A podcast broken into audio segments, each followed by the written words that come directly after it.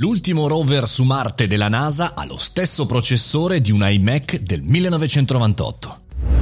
Buongiorno e bentornati al caffettino, sono Mario Moroni e come ogni giorno alle 7.30 torno davanti alla macchinetta del caffè per chiacchierare insieme a voi di tematiche varie ma che hanno contatto con la realtà del marketing, del business. Oggi vorrei partire da un articolo interessante che ha segnalato The Verge, ma l'ho trovato anche in altri giornali americani, che parla eh, del processore dell'ultimo rover che è arrivato chiaramente su, eh, su Marte, che ha appunto un Power PC 750 che è un processore così eh, single core per i non addetti ai lavori con eh, fondamentalmente poche funzionalità e diciamo è stato è famoso per essere stato all'interno dell'alimentazione dell'iMac Bondi Blue del 1998 Detta così sembra chiaramente una news un po' da nerd e un po' in realtà lo è, però eh, la domanda che in tanti si fanno è come mai eh, questa tipologia di strumenti così avanzati che vanno nello spazio, che vanno su Marte, chiaramente non ha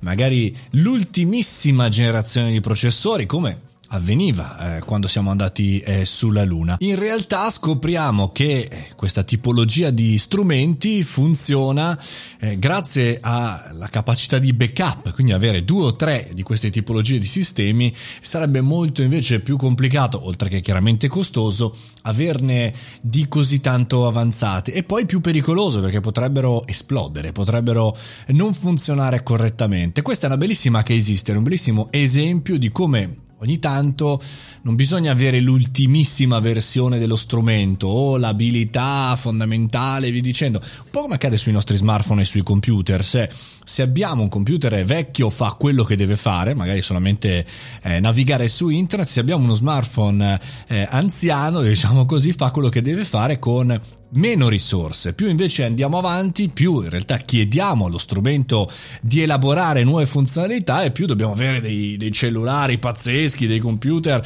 che costano chissà quanto. Perché? Perché di solito l'avanzamento tecnologico non equivale a un utilizzo più semplice, più semplificato, talvolta è proprio una forbice che si allarga, più abbiamo un computer nuovo e più cadiamo in tentazione di avere software che consumano energia e che consumano chiaramente anche risorse. Qual è l'insegnamento per noi imprenditori e professionisti? È che non sempre, anzi quasi mai, bisogna dotarsi di strumenti costosi all'ultima generazione dell'ultima versione e spesso invece bisogna fare l'esatto contrario, un esercizio non facilissimo, anzi controintuitivo, cioè utilizzare le risorse giuste per lo strumento giusto anche e soprattutto se non sono nuove, se non hanno, come dire, non fatto il cosiddetto rodaggio.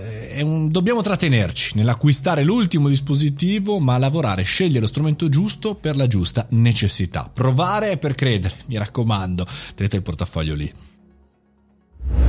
L'agenda invece tenetela lì pronta ogni giorno 7.30 al podcast e il caffettino. Se vi va, fatemi una recensione su Apple Podcast che ne ho bisogno. No, più che altro sto sperimentando quanto sale il podcast in classifica se hanno le recensioni. Noi comunque ci sentiamo domani mattina 7.30.